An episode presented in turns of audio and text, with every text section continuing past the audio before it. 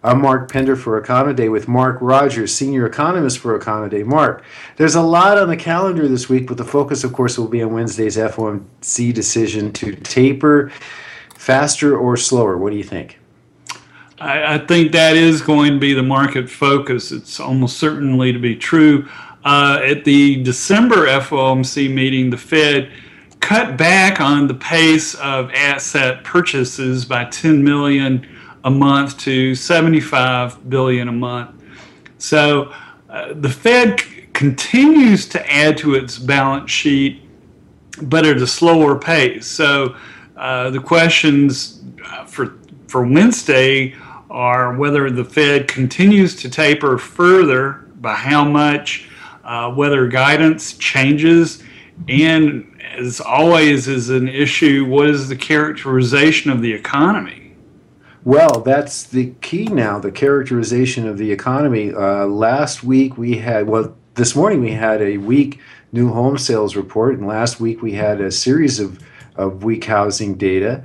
Um, and, uh, and of course, then we had the Chinese flash P M I, and then we can go back and look at the, at the December employment report. If it's data dependent, does that is this a significant body of data that could change that monthly asset purchase reduction that we've uh, been looking at? It's entirely possible, and I, I think the, the time frame, which you actually were hinting at, uh, the time frame is important. Uh, we've got coming out later this week, fourth quarter G D P, and fourth quarter actually looked rather good. Um, The consensus forecast is for uh, three percent for G D P, G D P growth. Uh, the high end is a little over four percent.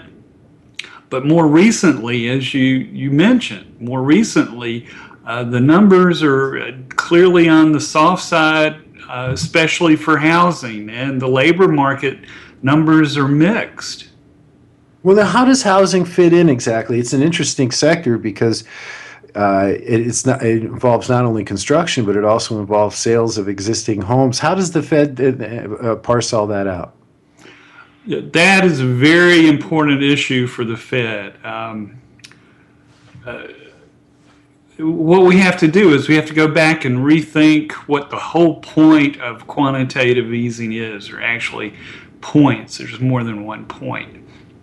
And Uh, two of the key factors or effects from quantitative easing include reducing uh, long-term more long-term interest rates, including mortgage rates, and also shifting risk preferences from uh, safe assets to riskier assets. And the Fed is certainly going to be talking about the fact that Uh, the two key areas that they're wanting to prop up uh, are having difficulties right now. Uh, that includes housing, and that also includes the stock market. Uh, uh, what quantitative easing was intended to uh, boost, right now those two key areas are struggling. Well, still the stock market, though, had such a good year last year. It's Uh, and now it's coming off that, of course. But the housing sector uh, had an okay year, I guess. How would you describe the, the housing sector? Uh, I think you did a good job with okay. Uh, housing is okay. Uh, there's still some homeowners underwater. Home prices are coming up. Uh, they prices had been rising at a, a relatively strong pace. But uh, just last week, we had a, I would call it a di- disappointing F H F A home price figure uh, for the monthly gain of only zero point one percent. I think that was for November. Uh, so the Fed has to be looking at uh, whether quantitative easing is still having the impact desired in how the economy's doing. Um, two two key areas, labor market and various types of assets, and the Fed has to be looking over its shoulder at the December employment situation report, where uh, payroll numbers uh, were up only a meager seventy-four thousand. So uh, the Fed clearly is going to have to do a lot of debating on whether they're meeting their objectives, and there's always the issue of uh, how do you keep markets stable?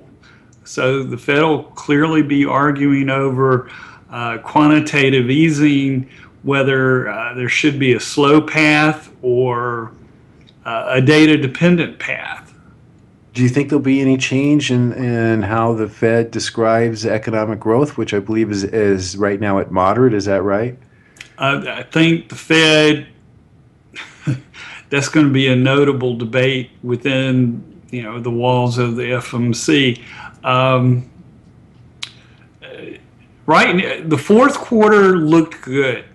The first quarter is not getting off to such a great start. So uh, I would not be surprised if the Fed used some word similar to slippage or softening.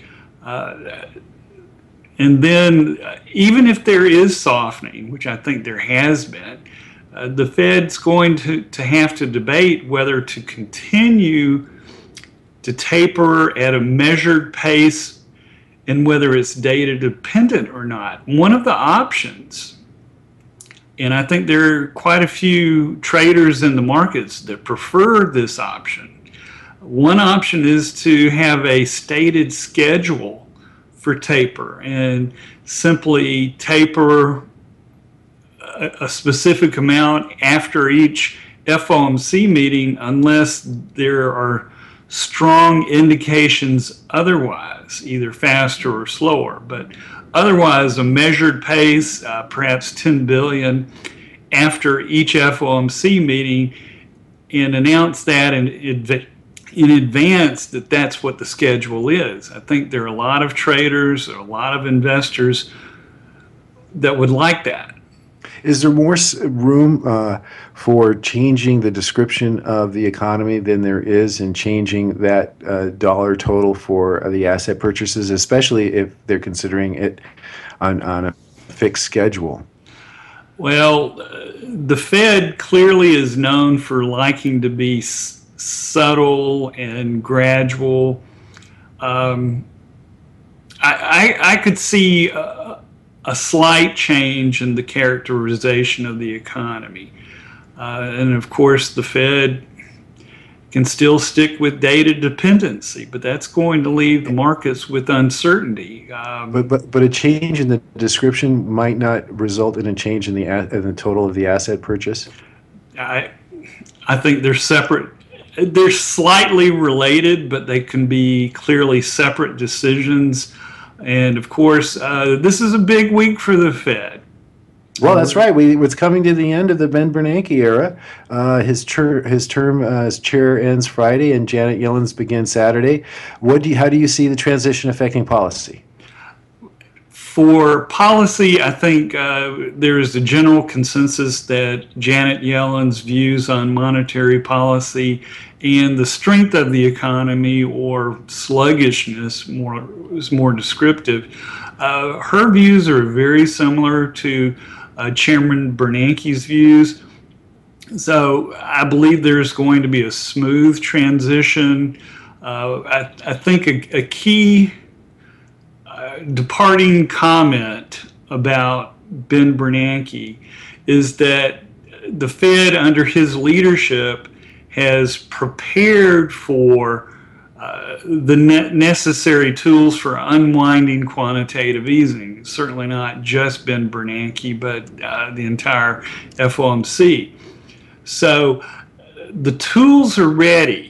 The, the, the key tools for unwinding, and it's going to be a long process, long process. It's going to take years. Key tools are interest uh, paid on excess reserves and new tool, uh, re, uh, reverse repo facility, which is under development, uh, well under development. So Uh, Ben Bernanke's doing a very smooth handoff to Janet Yellen. Well, thank you very much. Mark Rogers of Econoday. I'm Mark Pender for Econoday.